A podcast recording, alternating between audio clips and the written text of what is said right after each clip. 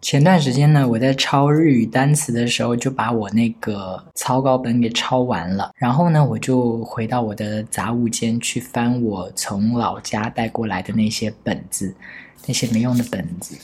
然后我就找到了一本，后面都是空白的，可以用来抄单词。但前面呢，就有几页是我大学时期写的小说。我刚刚读了一遍，我觉得哎还。算有点意思，就想说来念一下好了。这个小说我有印象，我觉得我当时是对标着《欲望都市》写的，就是我想要写出那种风趣幽默的，然后又潇洒的那种感觉，并且大家都是很 open、很开放的人设。这个小说呢，主要就是三个主角。可能我当时怕太明显的抄袭《欲望都市》吧，就因因为《欲望都市》是四个女主角嘛，所以我想说不能找四个人，我就找三个人好了。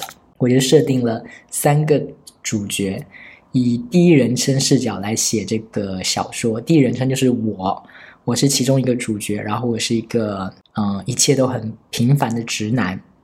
我有一个一切都很完美的弟弟，然后那个弟弟是另外一个主角，但是那个弟弟是个 gay，而且没有跟。我的爸妈出轨，其实就相当于是我的分身。我觉得我真实的，就是我可能把我一部分的性格给拆开了，一部分拆到那个弟弟身上，一部分是我这个第一人称视角身上，还有另外一个主角是我的同学。三个人里面，我弟弟比我小一届，然后另外一个女生是我的同学，跟我同一届。那个女生在小说里的名字叫花生，然后她应该是我当时是有点想要把她写成。Samantha 那种很豪迈、很放荡的那种女生的人设，OK，小说的人设大概就是这个样子：三个人，一个是我第一人称的我，一个非常普通的直男，然后然后一个特别完美优秀的弟弟，但是个 gay，哈，然后还有一个花生，一个非常豪迈的女生。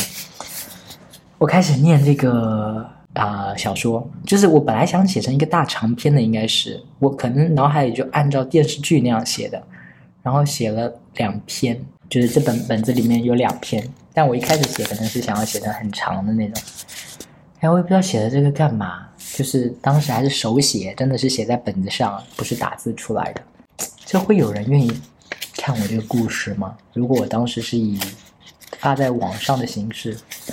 我不知道哎，但我自己现在读，我觉得其实算是有意思的啦，我读得下去，然后也能 get 到我当时有尝试着想要幽默的一些点。好，我来开始念了。第一篇是叫，第一篇的标题叫相亲。我问花生：“你昨天去哪了？不来跟我们打扑克？”花生说：“也就是聊聊天，相相亲，出入一下高档别墅啦。”然后我老弟意外：“你居然愿意去相亲？”花生就说。我也不想啊，不如你交到男朋友了就介绍给我呗，反正在中国你们也领不了证啊。就是花生对我老弟说，如果我老弟交到男朋友就给他，反正你们也领不了证啊。老弟就回他说：“亲爱的，很多东西我们都可以一起分享，比如面膜、指甲油，但是男人是不行的哦。不过我可以给你根按摩棒。”花生说：“这里好像意志强哦，这个台词。”花生说：“哦，你可真体贴，我拿卫生巾跟你交换吧。”就是他们有点斗嘴的那种感觉，我觉得嗯，当时写的还不错。然后华生就开始说他昨天到底是去干嘛了。华生说：“其实我刚开始也不知道是相亲，我妈突然带我去拜访一个很远房的亲戚的亲戚，也没多想。后来他们都走了，留我跟那个远远房亲戚的儿子以及他儿子的两个男生朋友一起打麻将。我就插嘴说：便宜你了，一个挑三个。老弟就说。”有没有适合介绍给我的呀？花生就也没管我们，继续说，那个男生年龄比我还小点，但是他抽烟。反正我不喜欢跟男友待上两个小时后，身上的香水味全没了，闻着像刚从烟灰缸里爬出来一样。而且他还有一个十岁的弟弟。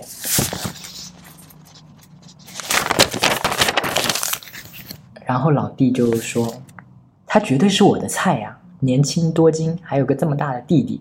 我就说别开黄腔了，让他接着讲。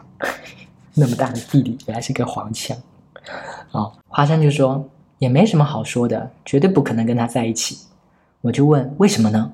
华生就说他弟才十岁就忙就满口脏话，他爸妈也不阻止他。我害怕十年后我跟他哥正在床上睡觉，他拿把菜刀进来，把我先奸后杀了。我就说：“哇哦，三 P 加 SM，这么对我老弟的胃口，赶紧介绍给我老弟。”就是又是那个俏皮话，就是一些调侃啊。就是我我当时的人物，就是都都都是这种阴阳怪气、小小的那种啊人设。花生就说：“你们呢？春节这几天怎么过的？有没有跟我一样被逼婚？”老弟就说：“你知道吗？有个哥哥的好处就是，只要他一天不结婚，就轮不到我。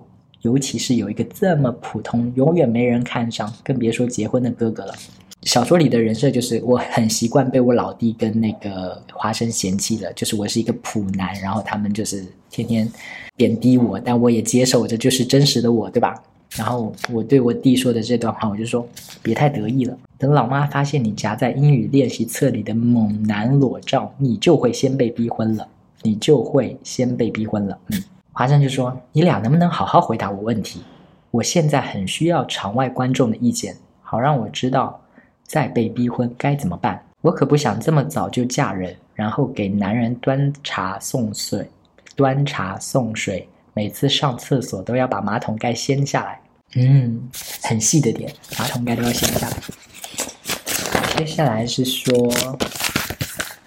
我啊，这这这里还有一个偷偷在括号里面设定了一下，我跟花生是大三，然后我老弟是大二，我就花生说应该怎么办才不会再被相亲嘛？我就说我们才大三呢，都没毕业，你妈肯定不是认真的。啊反正我妈没急着让我结婚，我可帮不了你。华生就说：“可能已经开始催了，你没感觉到而已。”我总结了一下，如果你妈开始各种嫌弃你，那就快了，她已经开始担心你没人要了。老弟就在旁边鼓掌：“真理呀！我要拿根笔记下来。”我就反驳说：“什么狗屁真理呀！如果这是真的话，那我从懂事那天起，我就已经被逼婚了。意思就是我从小就被嫌弃到大。”所以不存在说突然开始嫌弃我，就是我要被逼婚了，对吧？然后我们的对话就结束了，就开始个人的那个第一人称的技术的事了。我说啊，我我写的是，刚回到家，老妈就从厨房里出来，说我鞋子怎么又没摆好，一点都不像老弟，什么事都做得清清楚楚的。这些我都习惯了。我妈把我生下来就是为了数落我的。可突然，老妈说了句。你的头发也太丑了，等下吃完饭快去理发店里修一下。然后我就悄悄地跟老弟说：“怎么回事儿？”他以前从来不会嫌弃我的头发的。老弟就向我使了一个眼神，充满了幸灾乐祸的感觉。那眼神好像在说：“狗屁真理成真喽，你就要被逼婚喽。”在餐桌上吃晚饭的时候，老妈说：“我把我理发店的卡给你，你可以去烫一下、染一下，或者做个什么造型，别省。”就是我妈原来不在乎我的头发，今天突然间要让我去做头发了，很怪异哈。我就问她说：“为什么突然叫我剪头发？”老妈就说：“明天我有个同事要来，就是后来去北京工作的那个张阿姨，你就剪个跟你弟差不多的发型就行了。”我就问他说：“只有他一，只有张阿姨她自己一个人来吗？”我妈就说：“还有她女儿，不知道你见过没？跟你一样大。”老弟就凑在我耳边说了句：“可惜呀，我明天要去打麻将，不然一定留在家里看你的相亲大戏呀。”第二天早晨被鞭炮吵醒一遍后，又被我妈吵醒了。老妈说：“赶紧起床刷牙洗脸，见了人记得要叫，要有礼貌。还有你弟呢？”我就跟我妈说：“他出去找同学玩了。”我妈就：“哎呀，真是的，出去了也不跟我说一声。你快点，我再去把房间收拾一下。”不一会儿，张阿姨就来了。她带着她女儿，老妈带着我坐在沙发上聊天。张阿姨问：“书读的怎么样啊？六级过了吗？”我就如实回答她说：“没呢，四级都还在考。”我妈就问张阿姨：“你女儿呢？学习怎么样？人长得真漂亮，书读的差点都没关系。”然后张阿姨说：“她学习还行啦，六级也过了，会计证会计证都考下来了，最近还在学日语呢。”然后就开始到我一个作者的那个笔数的那个地方，跟其他的相亲一样，所有的话题都围着我和张阿姨的女儿打转，只是由我俩的妈来说。刚把张阿姨和她女儿送走，我正准备跟老妈抱怨，让她别操心我的婚事，大不了我就出家。老妈说了句：“哎，要是你弟在家就好了。”我再一眼瞥见老妈带着平时都珍藏珍藏起来的耳环，才发现今天的拜访根本不关我的事，是两个妈妈的较量。很显然，老弟才是老妈的王王牌，而我害他输掉了这局啊！所以这个故事是什么？就是说我以为我妈让那个张阿姨带女儿过来是要跟我相亲，然后我在那边不爽半天。但其实我妈是想要炫耀自己的儿子，但那个儿子是我弟啦，就是我弟可能很完美，什么学习都很好，长得也很好什么的。我妈就是想要炫耀我弟，结果我弟出门了，留我这个废物在家，然后我妈就输了，就样样，这个儿子真是样样都比不过人家的女儿，是吧？但是我弟在的话，他可能就会赢了，所以妈妈根本没有在管相亲这件事，妈妈就是想要要面子，要较量自己的儿子这样。然后接下来是，与此同时，另一场战争在麻将桌上展开。三个男人，一个女人，四个都不喜欢女人的麻友凑凑了一桌。啊，你这四个都不喜欢女人，那就是三个都是 gay，然后一个直女这样。其他两个 gay 跟老弟一样尖酸刻薄，笑里藏刀。打了一圈后，在厕所门口，老弟问他的女同学，就是四个人里面唯一一个直女，问他说。为什么你又找两 gay 来打麻将，不再找之前两个会输钱的笨直男来？女同学就说：“你也没特地说明啊，两个跟你一样喜欢男人的男人不好吗？”老弟说：“可以啊，但要在我有男朋友的时候。”嗯，意思就是说有男朋友的时候比较好炫耀嘛，就我不是单身，你们俩单身，我有男朋友这样。女同学就说：“或者你可以直接从这两个里面打晕一个带回家当男朋友。”那天的麻将就这么草草的结束了。老弟向我和花生抱怨，真没想到当 gay 也要相亲。他以为他是谁呀？妓院老鸨吗？妓院就是搞基的那个妓，妓院老鸨啊。他就是我弟现在在抱怨那个女同学干嘛擅自带两个 gay 来这样。然后我就很困惑，我不懂，他这难道不是为你好吗？老弟就说不懂，反正我就是不喜欢。花生就说，我懂。父母安排的相亲是一回事，朋友安排的又是另一回事了。爸妈安排的相亲是一种关心，他们希望我们可以有稳定的家庭；而朋友安排的就不同了，那是一种讽刺，讽刺我自己找不到真爱，只有靠别人才有人愿意跟我在一起。我听了花生的这番理论之后，就很不可理喻，就就无法理解他们。我就说你们两个人有毛病吧！如果你们有认识漂亮的女生，就赶紧介绍给我。我不怕被讽刺，花生就说：“听你弟说你今天在家相亲啊，怎么样？人家女生看得上你吗？”我说：“我四级都没过，哪配得上人家呀？”开玩笑啦，不是相亲，只是两个妈妈在比谁的孩子优秀。然后转头对我老弟说：“老妈说当时巴不得你快点回到家，这样就能把张阿姨的女儿比下去了。”花生又接着说：“我讨厌相亲的原因之一，就是有可能被你自己也不喜欢的人嫌弃，就像把自己放进淘宝上卖，每个人都可以给我差评，我为什么要这样委屈自己？”老弟就说：“嗯，你这么一说，我好像知道我为什么不喜欢那个女生那样做了。我是个藏在衣柜里的人，这样可以避免与大部分男生，也就是直男的竞争。”而来了两个同样来自柜子里的人正面交锋，我怕输啊！哎，心情又不好啊！这第一篇就是这样子，围绕着相亲跟比较这件事来写的。OK，我现在来念我第二篇写的是什么啊？第二篇的标题就一个字：卖，卖东西的卖。好，我开始念小说的内容。老爸出差，我成了家里唯一一个拥有驾照的人。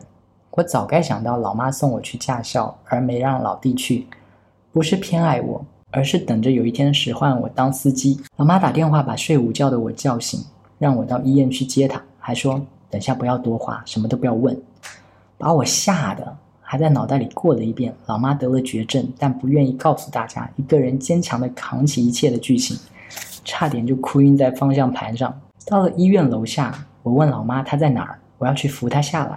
老妈很冷漠地说了一句：“不用了。”母爱可以伟大到什么地步？忍着病痛下楼，也不让孩子担心。过了一会儿，老妈出现了，还扶着伯母。伯母看起来很虚弱，还冲我招了招手。我才明白，我真的多虑了。就是我一开始以为是我妈生病了，但其实不是，是是伯母生病了嘛。走近了以后，老妈冲我使了个眼神，那个眼神还是说不要多话，什么都不要问。那到底是什么病让我妈觉得就是要警告我不让我问呢？小说接着说，开着车送伯母回家，我的眼睛看着路，耳朵却在偷偷听后座发生的对话，用仅有的这些支离破碎的交谈拼出了一个故事，大概是这样的。伯母已经有两个孩子了。伯父自从去外地出了一次很长的差，回来后每次发生关系，伯父都不愿意戴套。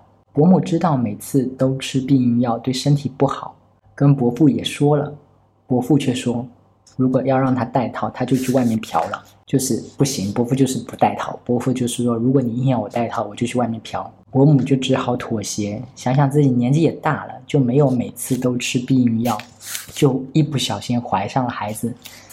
刚刚堕胎回来，所以就是刚刚他从医院里出来，就是他去堕胎了。我迫不及待的把这个热腾腾的八卦分享给老弟和花生。花生就问说：“你伯父是去广东出的差吗？”我说：“为什么要这样问？”华生就说：“我有个小学同学，女的，刚从东莞回来过年。啊，就是我当时写这个小说的时候，东莞好像刚好经历了那个什么扫黄什么的。然后那个时候，东莞还是还很知名的，就是有有这个服务的地方嘛。所以我小时候就结合了这个。华生就说他有个小学同学在东莞找了一份工作，你猜？然后我就说妓女。”老弟就说：“别说的那么难听，叫他性服务者。”花生就说：“他跟我说，就是他是他那个小学同学在做性服务者的那个朋友。他跟我说，只要客人愿意付钱，是可以不用带套的。”我就很意外，我说：“啊，那要怎么办？用内力把客户们的子子孙孙逼出来吗？”华生就说：“那我就不清楚了，他们自有办法吧。妓女也是个很古老的行业了，一定有他们的专业技巧。”老弟就对华生说：“你怎么不向他请教一下？”华生就说：“下次一定。”老弟就开始说：“我要，我有想过，如果我穿越回古代，我一定要成为一代名妓，各种诗人高官都争破了头想要纳我为妾，然后我一一拒绝了他们，孤独终老。”我就问：“啊，为什么要拒绝他们呢？”老弟就说：“又是妓女，又是妾，老了以后不是失宠，就是。”被正房干掉，还不如自己留点钱包养男人。华生就说：“哎，我也想躺着赚钱呢，只是不希望遇到很丑的嫖客，或者跟我爸一个年纪的男人嫖，最好是像金城武啊、王力宏一样的客人。”老弟就说：“你有没有搞清楚啊？到底是谁嫖谁呀？”我就说：“哇哦，哇哦，我总算知道都有谁愿意去当妓女了。你们两个啊。”华生就说：“我从这句话里听出了鄙视。”老弟说：“我也听出来了，你凭什么瞧不起妓女啊？”我就说：“我只是觉得他们不够努力。”华生就说：“你了解他们吗？凭什么说他们不努力？你知道他们想要从六百元档跳到一千元档有多辛苦吗？嗯，为了吸引客人，你知道他们要吃多少药让自己胸部变大吗？知道他们要做多少组深蹲才能让屁股变翘吗？”老弟就赶紧问说：“哎，多少组啊？对我来说，屁股翘也是挺重要的呢。”然后我就是一个很传统的人，就是在这个小说里，我这个人设就是一个很传统的人，就是可能是一个符合大众价值观的人。我就在这边发起质疑：这可是妓女耶！我们五千年文化可没有为这个职业骄傲过。大部分人赚钱是用双手、用脑子、用上半身。就是我的语言里，就是一副就是。无法理解你们为什么对这件事看得这么淡，就是她是一个妓女，这不是一个值得提倡的职业。就是我是我我在那个小说里面的那个第一人称是这个感受，是这个价值观，然后就被花生反驳说，但是他用下半身用的比大部分女生好啊。这老弟就说哥，用脑子跟用下半身有什么区别呢？还不都是器官吗？世人的偏见罢了，凭什么脑袋就比身体其他部位优越呢？卖弄什么不是卖弄啊？